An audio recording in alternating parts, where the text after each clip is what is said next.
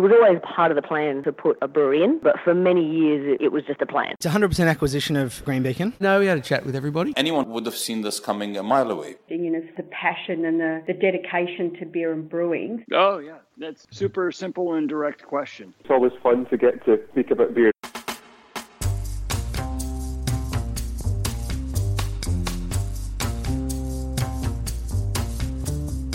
G'day beer lovers, I'm Radio Brews News co-host Pete Mitchell, and thanks to Cryer Malt, this is Beer as a Conversation, our weekly catch-up with the people who are making the modern beer world such a colourful landscape. In this series, we go beneath the branding to get to the business basics, the marketing tips and tricks, and most importantly, the stories that paint the often unseen picture behind the profile pics of the people who make the beers we know and love to share.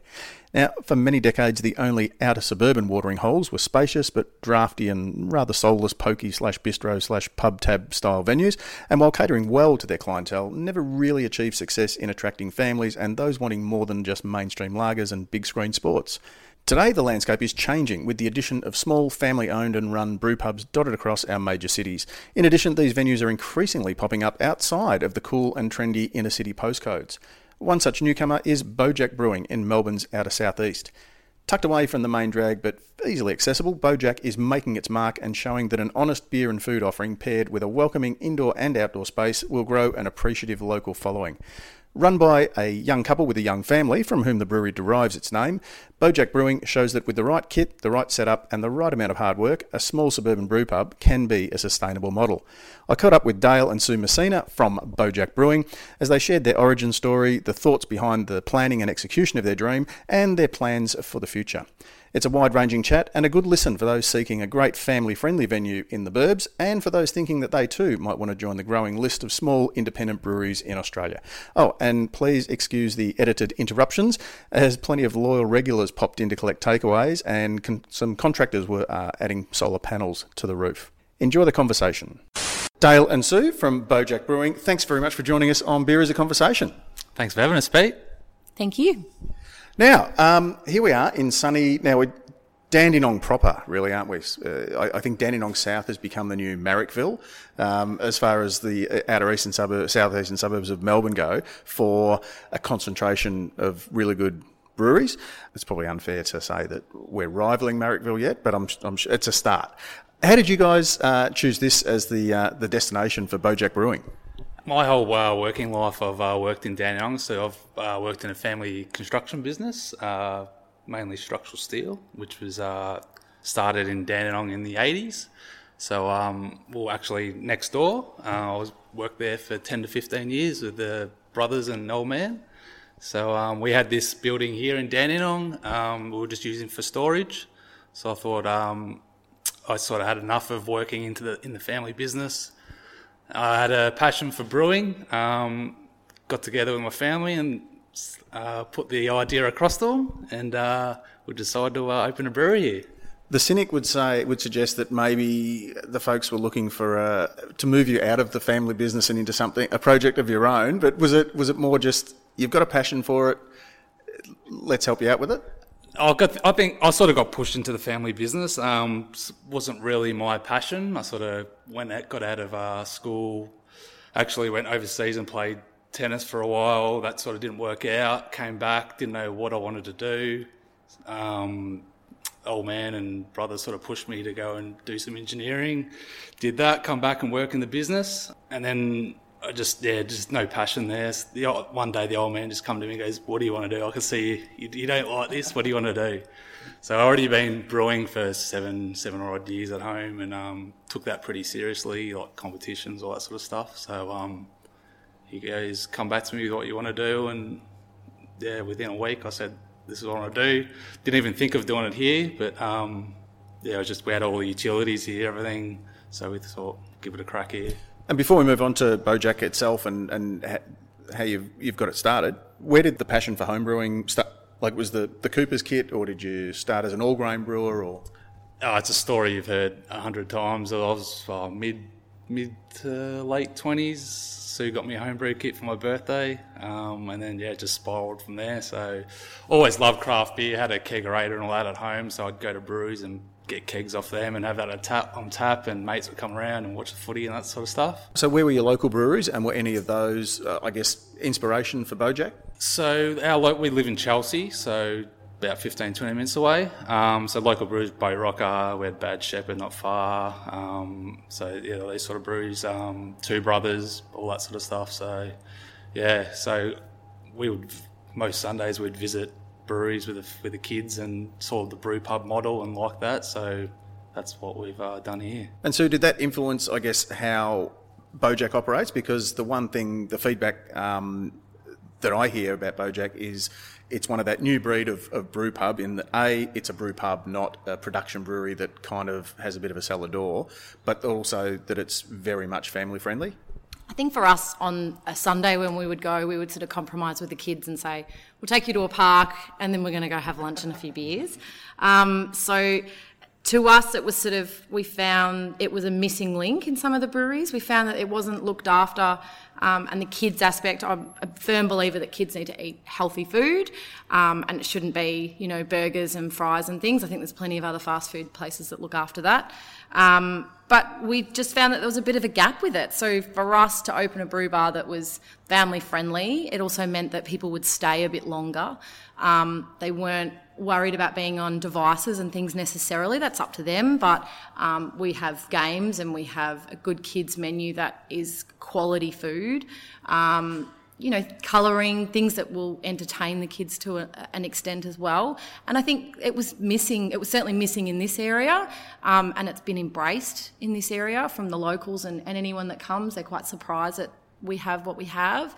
Um, and I, I, think that's important. And I think it's important um, for parents that just want a bit of downtime, um, that the kids are amused, so they'll stay a little bit longer because they're not you know, they're not they're not pulling their hair out. That's right. They're not annoying them. So. Um, now the name, no surprise. Now the name comes from the a, a, combination of the two children's names. Two things. How did you come about the spelling? And most importantly, is Bo really proud and annoyed that you named a brewery after me, but you couldn't even spell my name properly? I think um, for us, when Dale was doing homebrewing, he sort of got to the point where he needed a name or wanted to name his competition beers as such or run it under a name. Um, and we came up with a few different combinations, but I, mean, I think you really put the letters together and worked out the spelling. Yeah, it was just because um, Jack and Bo, Jack's the older boy, Bo's the younger one. Um, sort of messed around with the words. Jack Bo didn't sound right. Bo Jack sounded right, but if I spelled it the right way, still didn't look right, so I just sort of manipulated the words. And well, interestingly, because I, I, oh yeah, it would have come out as sort of perhaps faux French or like trying to be perhaps a little bit more highbrow. And as I was driving here today using Google Maps, the lady on Google Maps, because I think because there's a capital J in the centre, it just completely messed with it. So it came out as Beaujolais Brewing. So, did you did you look into like um, just in terms of you know trap for young players, people who are because a lot of people are listening to these uh, beer as a conversation and they get inspired by the, the stories that they hear. Did you go through you know uh, trademark, go through like Google Translate to make sure there wasn't any you know anything wrong with the name, or did you just kind of? No, I didn't really do it. I checked there was no uh, no other businesses with that name, but um, yeah, pretty much just ran with it. So I think BoJack Horseman has come up, which uh, it's a bit early before our time of BoJack Horseman, but people have asked, is that you know, have you named it? Is it from Russia or some, you know, a different a Serbian, Serbian um, and and yeah, is anything to do with the BoJack Horseman? And I'm like, huh, you know, way before our time, I think. Which leads me into one of my, I guess, my pet loves is is why why do breweries go where they where they go? Um, and you've got sort of, I guess particularly with the new age, if you like, of, of modern craft or independent breweries, it's very much about the, the cool inner city location and the laneways and the you know cobbled streets and, and all that sort of thing. Or you've got Bridge Road Brewers, for example, or Red Hill, where it's a more, I guess, a regional sort of a destination sort of area. Um, we're now seeing more, and, and again, Dandenong's a great example with, with Brick Lane, with Dainton, with Kaiju uh, Exit, and there's one I'm missing that'll come to me, um, and you guys, of course, where it's out in the suburbs where we haven't really been blessed with a lot of choice, particularly for, for brew pubs. It's been more, oh, it's in an industrial estate, so you know it's trucks in and out, and it's great for a production venue, but it's not so much for for that hospitality side of things. Assuming that you weren't offered the opportunity to be here through the family business, would you have chosen something like this? And how do you think it affects the way you that the brand is portrayed to your customer base? We definitely would opened somewhere in a city, but cost was the main factor. So um, we definitely don't get the, the, passing crowd that somewhere in Collingwood or Brunswick would get. So it's been a slow build for us to get the numbers through the door, which it's growing all the time. Um, but uh, yeah, hindsight, if you had all the money in the world, you'd do it straight in Collingwood. But um, we live around here, so I didn't want to be too far from where we are. Um, and I saw there was nothing really in this area. With like, there's a lot of there's a few breweries here now, but none of them really have a tap room where you can go and have a beer after work. So that's what we're finding here. That a lot of blue collar guys come in here and have a beer after work on a Thursday and Friday and uh, grab a four pack and go home. Yeah, also, I think there's, I don't want to say, you know, lower expectations, but I think there's a, a, it's easier to welcome your locals in, no, no matter where you are. And I've got to say, like, if you tilt your head and squint your eyes the right way, looking at your artwork, that's not out of place in a Marrickville, East Brunswick, you know, that, that kind of, that nice inner city vibe, but you've done it really well so that it doesn't look, you know, pardon the pun, but it doesn't look painted on. It looks like it's meant to be here. Yeah. The other aspect to it was when we started, it was a big enough risk for us both as it was. We both quit our jobs. Um, and to open in a venue or in a, a warehouse somewhere else um, with cost of rent and not having any idea of how we you hear so many stories about other breweries of the council um, were against them um, or the locals were against them or whatever it may be but um, I think for us to open here and, and know that we could do modifications and do changes while we waited for the liquor license to come through, instead of being somewhere and finding that that liquor license wasn't coming through, it was going to cost more money, more rent. I think that was certainly for our first venue as such. Mm. It, this was very inviting in that regard because it meant that we could do things without having that extra or additional cost or worry that we might not get through. And in terms of lessons learned, did you have um, a consultant or anyone sort of helping you out, or did you use references or, or uh, I don't know, bend the ear of other brewers, or did you just kind of fumble through making it up as you went along in terms of, you know, how do you do a development application or how do you approach council? Who do I need to speak to about this? Uh, I worked with a town planner from day dot, so um, as I had the construction, I did a lot of AutoCAD and all that sort of stuff, so I was able to cut some costs there and do all the drawings myself to go through um, council and that. But the yeah, town planner had worked with a, a, few other breweries already. He'd worked with, I think, Boat Rocker for his new two rupees as two well. rupees down yeah. in Clayton now. Um, so he sort of knew what was going on with breweries and councils. So um, it certainly makes a, a big difference. So speaking to brewers, where if you're the first kid on the block um, it's either feast or famine. Um, I know there's one where the council had no idea what they were supposed to do, so granted the brewery to open under a, uh, a restaurant, a cafe license. And then there's others who, oh no, you've got to tick this box and you've got to ask for permission for this, and, and it's a, a real sort of chore. So you guys are probably, I guess, lucky. Was there any restriction on, or was it up to you guys, how just a production brewery with a you know a tap room, or was it important to have the, the hospitality aspect and, and how did that go in terms of council approval? We also, in addition to the town planner, we also had meetings right from the start with Dandenong, Greater Dandenong City Council, just to identify what issues they would flag with us straight up. Um, and car parking was certainly an issue, um, just for the numbers, which I don't think is a uh, unusual scenario. Um, but I think the food aspect was important for us because we didn't want to become a production brewery. We wanted to be places that we wanted to visit um, or had visited. Um, again, whilst it was that family friendly aspect. So um, it was important to work with the council and make sure that not necessarily that you have them on side, but that there's no surprises and that there's no um, issues that come out when you're already three quarters of the way through the application. And I think that was important also with the town planner that we had identified already from that first initial meeting what the problems would be so that he knew going into it how he could help, I guess. Dale, talk us through uh, you're jumping from home brewer to pro brewer. How did you go about working out, first of all, what system you wanted, and then talk us through how happy you are with what you decided on?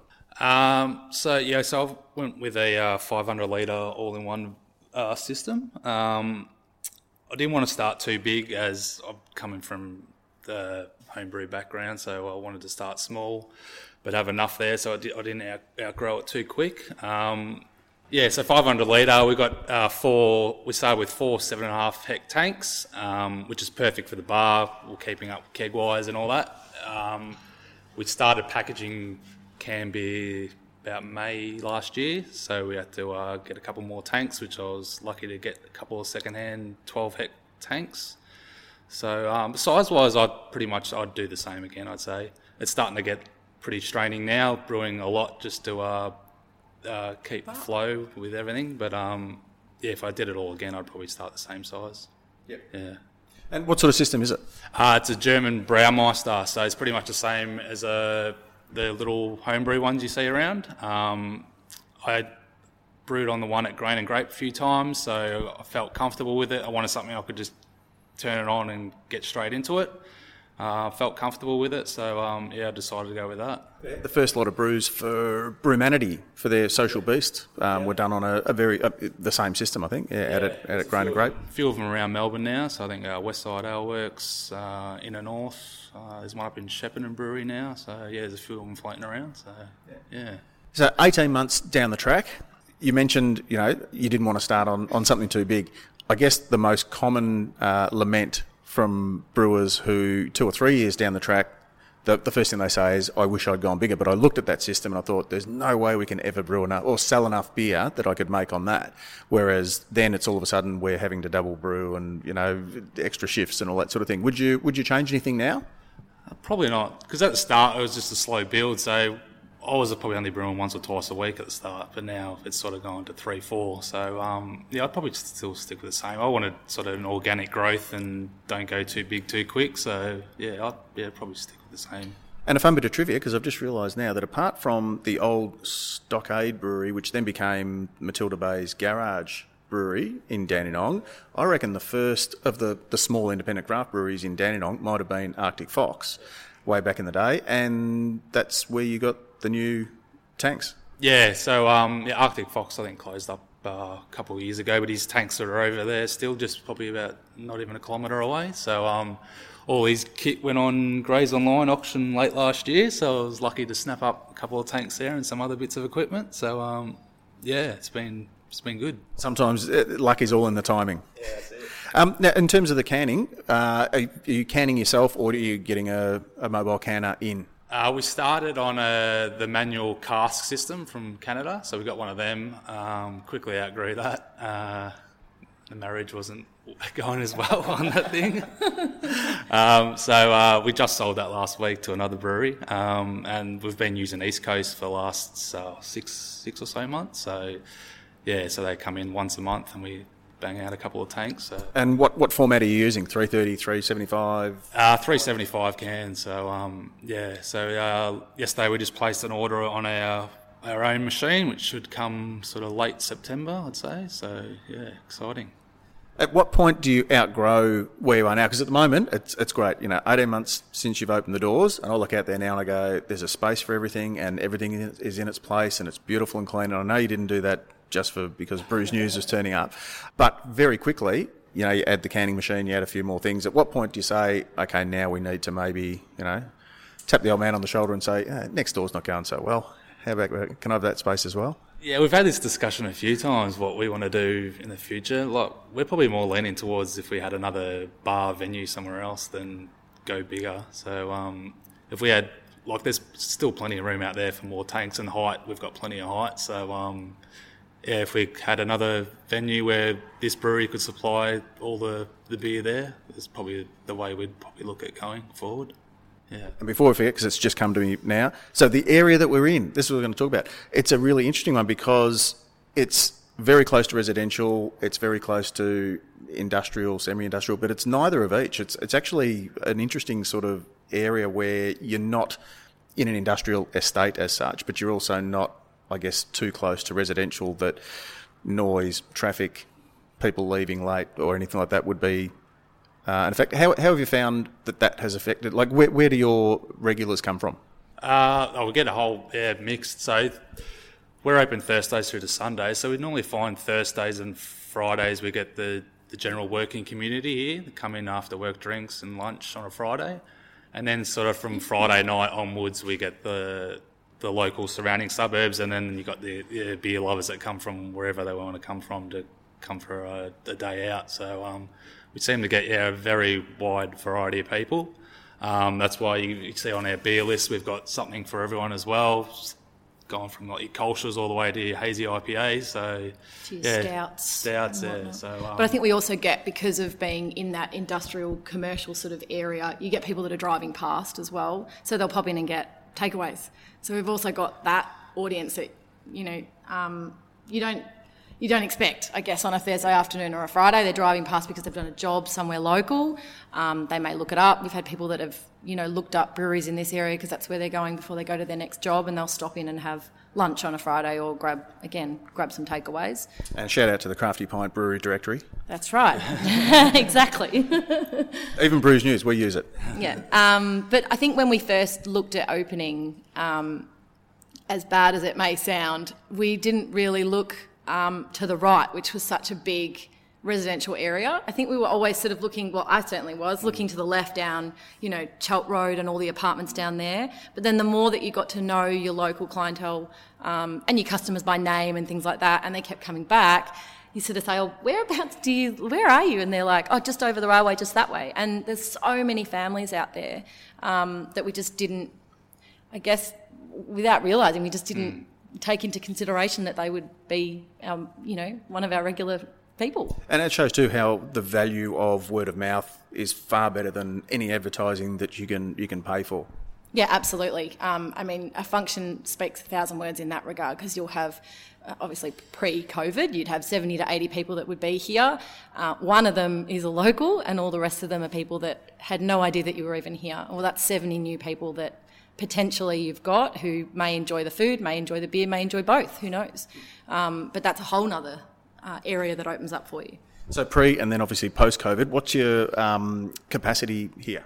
Uh, so we've got, uh, well, uh, pre COVID, um, we're licensed for 100, but post COVID, we're at 20 at the moment, obviously with the four square metre.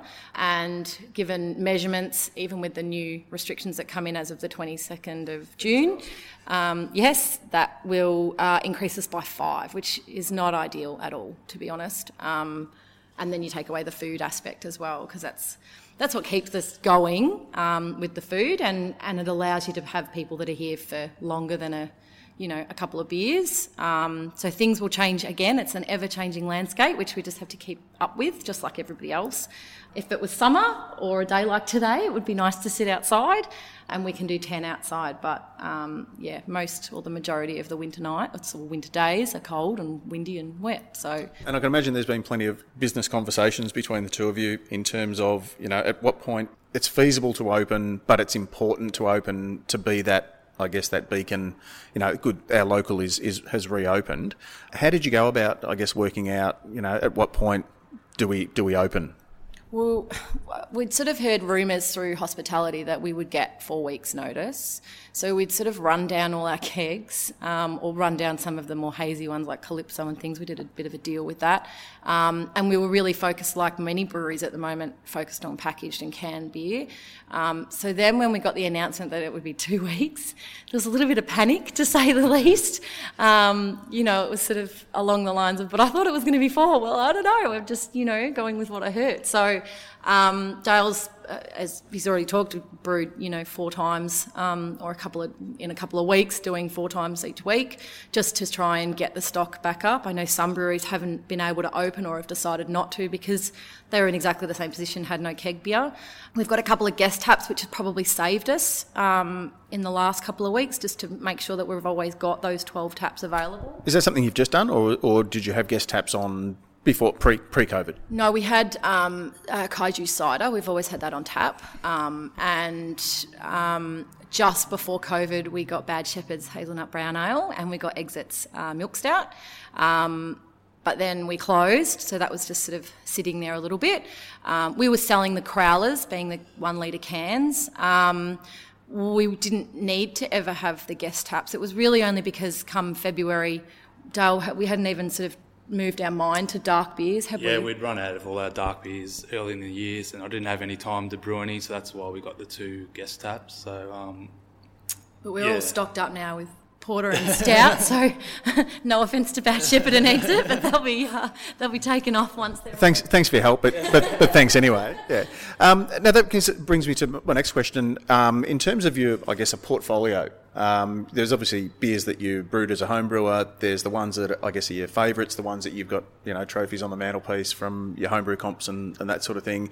Um, but then you've it's one thing to say I'm going to brew beers that I like, which is fine if you're the one paying for them all. But when you've got to then, I guess, extend the arm, you know, the, the, the hand of friendship to Joe Public, how do you go about working out what sort of beers, what, what your range is and what you're seen as? as soon as we knew we were going to open a brewery, knew we had to have a, a wide range of beers. You can't just sort of pigeonhole yourself and say I'm going to make what I want to drink because that, that's just not going to work. So um, yeah, from day dot, I sort of had a list in mind, and I've sort of stuck with that now. Sort of normally have four or five that will stay around all the time. So it's starting from a, a knockoff draft, which is a German style Kolsch, and then we got double IPAs and all that sort of stuff. So um, I think it's moving with the seasons as well, so ensuring that you've got something for each of the seasons, but also looking at what the trends are. You know, I don't think I'm not sure when, um, but I know hazies just seem to not go away. Um, seems to be just so popular. Um, it's gone to obviously double hazies, and now you can see the movement of um, you know pastry stouts and things like that that have started, and, and there was obviously the sour craze as well. Um, so I think it's important to have something to show your ability in that. Beer style as well. Um, but as Dale said, we've always had something for everyone. We put those 12 taps in so that we could have that range. Um, and we try to stick to make sure that we have something for everyone so that when you get a tasting paddle, you're not getting three pale ales and, and the likes of that regard. yep. How have you seen, I guess, um, and, and again, be, I'm specifically couching this question because we're in, if you like, an emerging beer landscape. It's not a sophisticated, knowledgeable, you know, everyone's got uh, Untappd and, and, and are just trying to, you know, collect the full set. Do you find people coming in asking for a, a beer by a particular style or I want something that tastes like, you know, insert name here? How are, how are you going? How, how, was- how, what's the feedback from the from the customers? I don't. I don't think we've had anyone that really says that. They might say, "Oh, what about doing a wit beer or something similar?" I really like wit beers, um, but the majority of times that someone says that they like a particular beer style, you can usually, with our range, you can move them on to something that. Um, you know, we don't have a straight lager, but we've got the pilsner um, and things along those lines. Um, as I said, I think it's more just ensuring that you've got that range all the time. Yeah, I mean, we use the the Robo Brew to be able to do a small 50 litre batch so that we can, I guess, use Test the the public on as a guinea pig. Um, we did recently Spiked in the Fall, which was the collab with that Spirited lot. Um, and before doing that, Dale did the American Amber Ale, which is now in the fall, which we've got on tap. So that was just a small 50 litre. I think the plan is to do a few more just to see how they go. We had a double hazy, which was Helter Skelter and we did that as a trial batch and we ended up making that our tap room series and it just yeah flew off the shelves in that regard. Um, people were still saying in the bar when are you bringing in a, another double? So that's what we've done. We've done through the fog which is another double hazy um, and judging by the sales already like it's you know just in a day how well it's sold. So it's certainly something that people wanted um, and enjoy and Calypso is certainly one of those beers that seems to be our most popular um, and is becoming quite well known. So I think if Dale can do that hazy IPA um, well, then people might reflect and think, well, what's he going to do with a double? I guess. And Dale, does the smaller system, I guess, give you that freedom, the agility, if you like, um, to be able to not bend to the whims of the public, but as something new comes along, you're not committing, if you like, a, a larger batch or, or a longer brew time to do it? Does that influence, do you think, um, I guess, your ability to, to think on the run? Yeah, it's, it's exactly right. It's perfect. You can you got a little an idea. It comes in your head. We can uh, bang out a brewery quickly on a Friday arvo and Play around. play around with it and test it out and chuck it on the on the taps here and see how people go with it. So um, yeah, I reckon it's perfect. Does everything go through the, the pilot system, or is that just for, uh, you know, we're just not sure on, on how to brew this, or Yeah, it's mainly beers that I sort of don't have much uh, history in brewing before. I'd do it on the pilot. If it's something I'm pretty confident, I'll just go straight into the uh, into the 500 litre batch. So yeah. Now we, um, this is the bit I love doing, which is where we polish the crystal ball. And I'm going to start off with a question that um, I ask because I'm always intrigued, and I think our listeners really are interested in the answer. But it's also something that a lot of people don't think about. And I don't want, you know, don't want to make it seem like it's yeah, you know, Pete the Doomsday or anything. But what's the exit strategy for Bojack? I don't think we've got an exit. we haven't got an exit strategy. We both look at each other. Huh? What? What exit strategy? Oh, I'd hope the the boys would uh, take over later down the track, but yeah, we haven't really thought about. It. Yeah, and, I mean, and look, that's the that's the correct answer. A lot of people, I think, don't. Uh, it's it's not something that uh, I guess is front of mind um, because you sort of think, well, we're husband and wife, we're family, it's a family business, we've got the two boys. Surely, yeah, just one day they'll they'll sort of take it over. Um, it's probably more important, I guess, where it's two mates who, you know, were business partners or, or something like that. Because at the end of the day, when you don't have that family bond, sometimes, you know, you don't get the opportunity to talk through things when they're little and they become bigger things. And then all of a sudden you're looking at, okay, well, how do we divide up the business and that sort of thing. So it's just, as I say, Marriage. Isn't that exactly what marriage can be? it is, and that gives you a lot more, uh, a lot more tools in the toolbox, I think, to, to fix the little problems. With, you know, you fix the squeaky wheel before it, uh, you know, sort of becomes a major uh, sort of issue. Um, and then the other thing, polishing the crystal ball, where I come back here, obviously sooner than that, but let's say in five years' time, uh, what's Bojack Brewing look like? Well, we'd hope to have another little bar, I guess, um, that doesn't have the pressure and the council restrictions of what does when you have to brew and being in a particular, um, you know, building and land and, and whatnot around you. But yeah, I think a, another little bar somewhere, um, whether it's in a city, whether it's in the suburbs, um, somewhere that hasn't been discovered, just like Dandenong really wasn't as far as the tap room was concerned. I'm not sure. We've got to, we'll have a new canning machine. We'll have a few new tanks by then. Um, that's just this year. I can't even think past it at the moment. Come on, Sue, it, like, you know, commit to it now. Are we still going to be drinking hazies? Um, look, it's my favourite beer style. it's definitely something that I'm happy to continue with. Um, but who knows? I mean, no one would have ever thought something like a, a sour beer or um, a, a pastry stout would ever come out of anything. Um, so it's just that's I guess the best thing about being in this industry. It's always changing. There's always something new that will come up and someone will create. Um, even just to think of how hazies were created just doesn't. It's just strange when you think of how clear and the, the clarity in all the other beers. Um, I'd like to think hazies will still have a place. They'll certainly have one in my uh, in my world, but anyone else, I'm not sure. How much of that love do you think, or your keenness to keep it going, is the fact that you can control it? Um, and I say that because let's say in, in three years' time, um, people in Brisbane are knocking down the door saying, heard all about Bojack beers, we want to get them up here. And you know what? You're famous for hazies, we want your hazies. You're then handing over that control a little bit. And look, maybe canning techniques and brewing techniques mean that, you know, the haze doesn't drop out or, you know, the cans aren't expanding um, at that time. But how much do you think that influences the fact that you can brew them here and, and pretty much serve them in the time frame that, that they're best at? I think I think it has to influence. We're here for people of what they want to drink. If people are still wanting to drink hazies, you're still going to create them. There's people already asking in Sydney and Brisbane for our beers. Whether that is in part of that five-year plan, I'm not sure. Um, COVID has certainly done a lot for us as far as push us in boundaries that we never anticipated. I don't think we even considered that we would be nationally sending beer. Um, and I think that was because more it was a worry for us of how it would get there uh, and in what condition it would get there.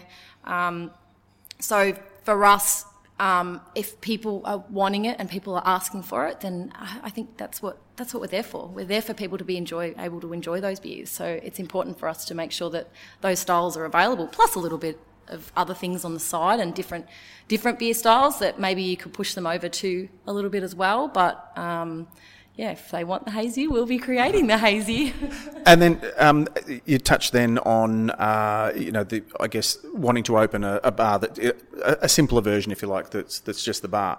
How important though is, do you think, to the feel of the place and to people's appreciation of it that they can, well, not look through the window and see, but you know, they can look into the shed and see, oh, that's where the beers come from. How important is it, do you think, that you're drinking at the source rather than drinking at a, a retail outlet? I think we're one of a few breweries that we don't have that viewing capacity. Um, you're not stuck in the middle, but then saying that you can actually see the brewery from the men's toilets in the urinal. Uh, dare I say it? Um, but also, I think we've got the ability to be able to heat this place, um, cool this place. So uh, that's important for people's comfort and and their thoughts. Well, we won't go to that another brewery or we won't go to another place because it's a warehouse and it's freezing cold. Um, so we've got that at least that against or on top of everybody else. Um, I think the importance of seeing the brewery is we don't you can't really see it from this one and we already know that it can be successful so the idea of being a little brew bar that still has our beers but maybe we change the food style or something similar um, that's exciting for us i think i don't think it needs the you don't need uh, the fermenters yeah, and things yeah. in the background. I think most people don't really give a rat's if they can see the brewery or not. They just want to go there and have a beer. So, and I must say, Dart, you don't strike me as the kind of guy who needs to sort of be on a pedestal and be, you know, seen through the window to, to, to justify your art. I don't want anyone seeing me what I'm doing.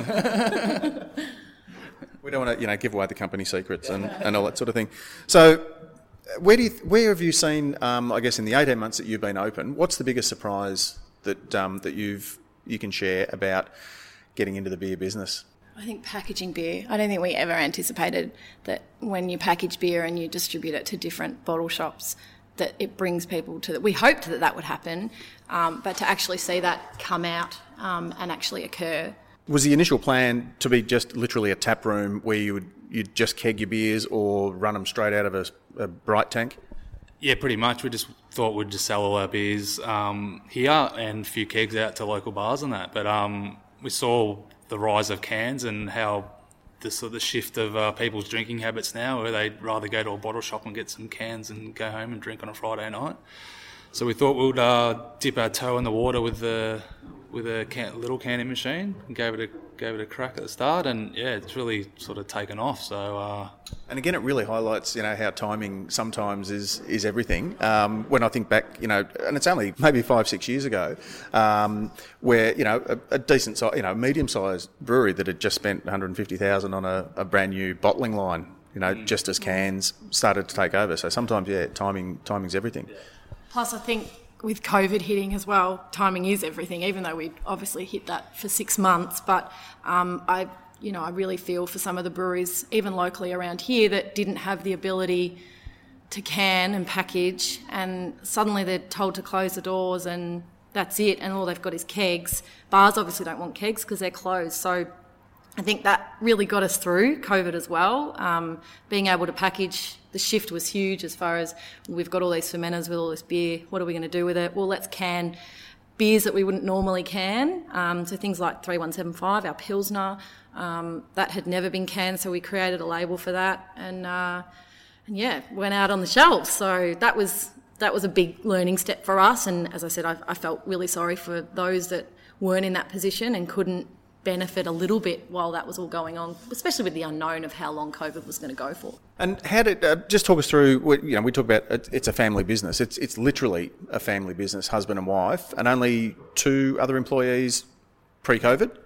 Uh, we we've got a cook, um, some bar staff, and we just had uh, Glenn, our sales guy, start just before COVID. So yeah, it was five five or six of us. Yeah. And is the plan to, I guess, to, to go back to normal uh, as soon as you can, or um, was JobKeeper or JobSeeker or any of those sort of things any any use to you? JobKeeper was hard for us because it was trying to show you had to show a reduction, and if we had redu- reduced in 18 months, there was obviously a, a huge issue. Um, so, yeah, that was a, a, bit of a tricky one. We've managed to get JobKeeper for two of us, um, the sales guy and myself, and um, it's just a matter of yeah, just trying to balance it out at the moment. Um, we're hiring some bar staff. I guess when you're in this position of having your own business, and being husband and wife with two young kids, um, it's hard to find that balance. And I think by starting to take a little bit of a step away, Dale was obviously working in the bar, I work in the bar. Um, we're sort of getting a little bit tired now because it's an eight day a week job as far as we're concerned. So being able to have some staff and or additional staff in the bar will be a huge help for us. Just um, I think as a family. Um, and, and just trying to grow in a different way instead of having to try and do everything yourself. Yeah, and it's probably worth you know, not understating that in that um, if you two were business partners only, um, male, female, whatever, but you go home to different families and and you can kind of switch off. But I guess with you guys, it's you, you're always hours a day. Mm. Yeah, Doesn't there's, stop. there's no break really. So you go home, you're talking about it. So And then you're getting Instagram messages and emails that if you don't answer them, they'll probably get lost in everything. So at nine o'clock at night, you're replying and, um, you know, you're taking bookings and things. And especially at the moment when you're trying to fit everyone in, it just, it, it literally doesn't stop. Yeah, yeah. And I guess that's the other thing too is that you know when you start off, I guess Sue, you thought you you were the like the hospitality manager side of things, and Dale, you looked after the, the brewing side of things. Was that how the delineation? Yeah, Sort of yeah, definitely. That, In theory, yeah. Um, what have you learned? I guess since then, what are, what are the things that what other hats have you had to wear that you didn't expect that you would have to? I don't know if it's whether I didn't expect or whether I just hadn't even put my head to that, that Chose to ignore. Yes, perhaps chose to ignore, um, or just had no idea. We'd never owned our own business before.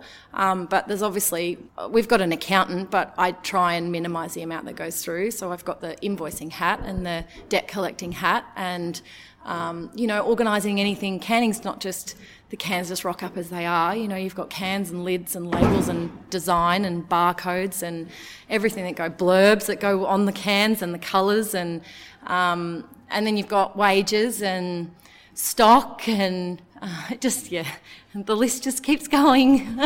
So, Dale, what do you think from your you know, your previous work life? What sort of skills do you think you've brought across here that have that have helped you? Probably this organ- organisation skills because I was sort of like a project manager back in my old job. So sort of brewing's pretty linear like that, where you got your steps and you follow it all through. So I like a sort of schedule and following the steps through. So I think that's sort of one one of the main things of uh, And do you think too that that gives you uh, what I think is really important is that, which I think a lot of people miss because you, you tend to get very focused tunnel vision, having that ability to see the big picture. Do you think that's helped you? Um, like I say, brewing is very lineal. You can't can before you've mashed in. You can't mash in before you've milled. Uh, you can't mill before you've you know done your orders and that sort of thing. But are you also, uh, I guess, thinking ahead to you know what's next? What what styles are emerging? How much time do I need to, to brew a beer? Yeah, definitely. So yeah, I've sort of schedules normally. I know what I'm doing every day, sort of two months in advance. So the schedule scheduling back in the uh, construction days has sort of really transitioned across to brewing. So with uh, stock, cleaning tanks, all that sort of stuff, like everything's sort of by the by the day. So In brewing, are you less reliant on so many other trades? I guess is, it- is it easier? that's the that's the thing I I love not having to deal with at all, at, at all now is uh, dealing with tradies. So We're uh, all held up because the plumber's on another job, can't get here for week. But at least, I guess here the difference is that you can you can buy all the cans, you can buy all the labels, and then you can store them. You don't have to, I guess, order them in when they're when they're when they're ready. yeah, I'm because I'm the only one out in the brewery, so I can I'm controlling everything. If something doesn't work, it's my fault, so I can't blame anyone else. So. Uh, So my next question is probably one for Sue, because at some point Dale's going to have to cede control of the, or he's going to have to share the brew house. What's that going to be like? well, he certainly won't be sharing it with me, that's for sure. I don't think he trusts me to even clean the tanks, let alone uh, do anything else. Uh, I'm not sure. Uh, a lot of people have put their hands forward or put their hats in the ring to say, oh, I'd love to come and help, happy to get my hands dirty. Um, it's just not something on Dale's radar at the moment, and it's something that Dale has to make that decision, I think, as to when or if that occurs. Um, maybe to get an apprentice or something like that that does as I said, even if they were to do the dirty jobs, it's still not, you know, cleaning the tanks, it's still not on his list of what he wants them to do. So I'm not really sure what they'll be doing. Um, You must hope though that you the business will grow to the point where you you just can't do it on your own. It's definitely going to have to happen, but um, I got into this because I love brewing beer, so I'm I'm jumping out of bed every morning to come do this. So if I've got to work harder, I'll just work harder for now. So um, we'll get to that point when it comes. And so we haven't touched on your former life in law enforcement. Now, apart from obviously controlling the rowdies on a Saturday night, what has your background brought to Bojack Brewing that you think you couldn't have done without it? Um, oh gosh, to have been in Victoria Police for 17 years and in the courts for the last five years, I guess. Um, and you probably know from the, this actual uh, podcast, but I don't have uh, a shy to talk, um, so I don't have any problem with that. Um, it's great to be able to relate to people. Maybe it's more my personality, um, but you know, I go out of my way to know about my customers, um, learning their names or what they like to drink or um, and things like that. So that I think that's important to have that. You have to have a um, build a rapport in VicPol, um, and that's important. I I haven't had to deal with anyone rowdy as such here. Uh, we're actually in a very good location, far enough away from um, some of the problems that may occur in Dandenong. Um, so I haven't had any of those problems, but um, I'll- certainly have the skill set if I need it.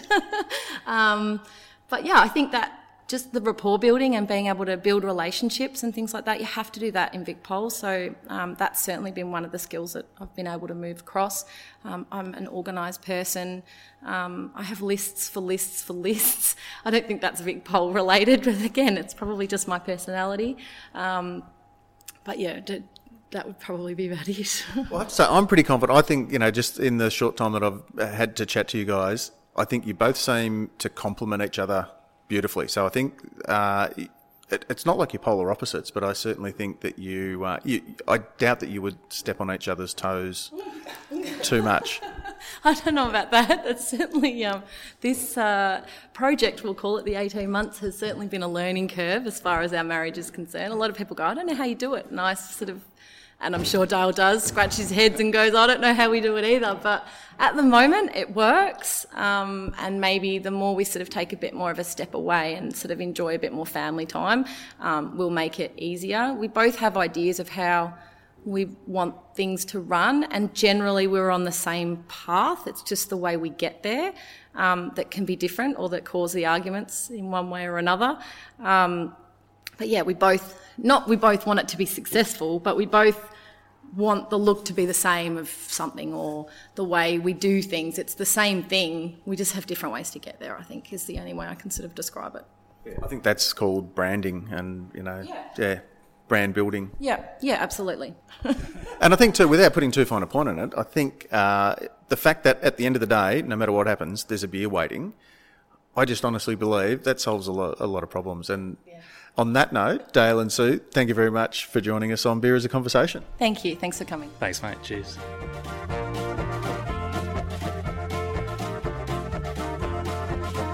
And that was Dale and Sue Messina from Bojack Brewing. Hope you enjoyed our chat. Radio Brews News is proudly presented by Cryer Malt. With over 25 years in the field, Cryer Malt are dedicated to providing the finest brewing ingredients to help brewers create the foundations of a truly excellent beer. They are your premium brewing partner and are proud sponsors of Beer as a Conversation. Uh, don't forget, if you like Radio Brews News, you can throw us a bone in a number of ways. You can sponsor the show, uh, you can drop a few shekels into the cup, or leave a one off bag of cash, small unmarked bills if you wouldn't mind please, or you can review us and hit the like and subscribe and hit the bell and heart us, follow us, whatever you cool kids do nowadays to show your appreciation. Uh, details are in the show notes. You probably don't really read show notes, do you? Why do I bother?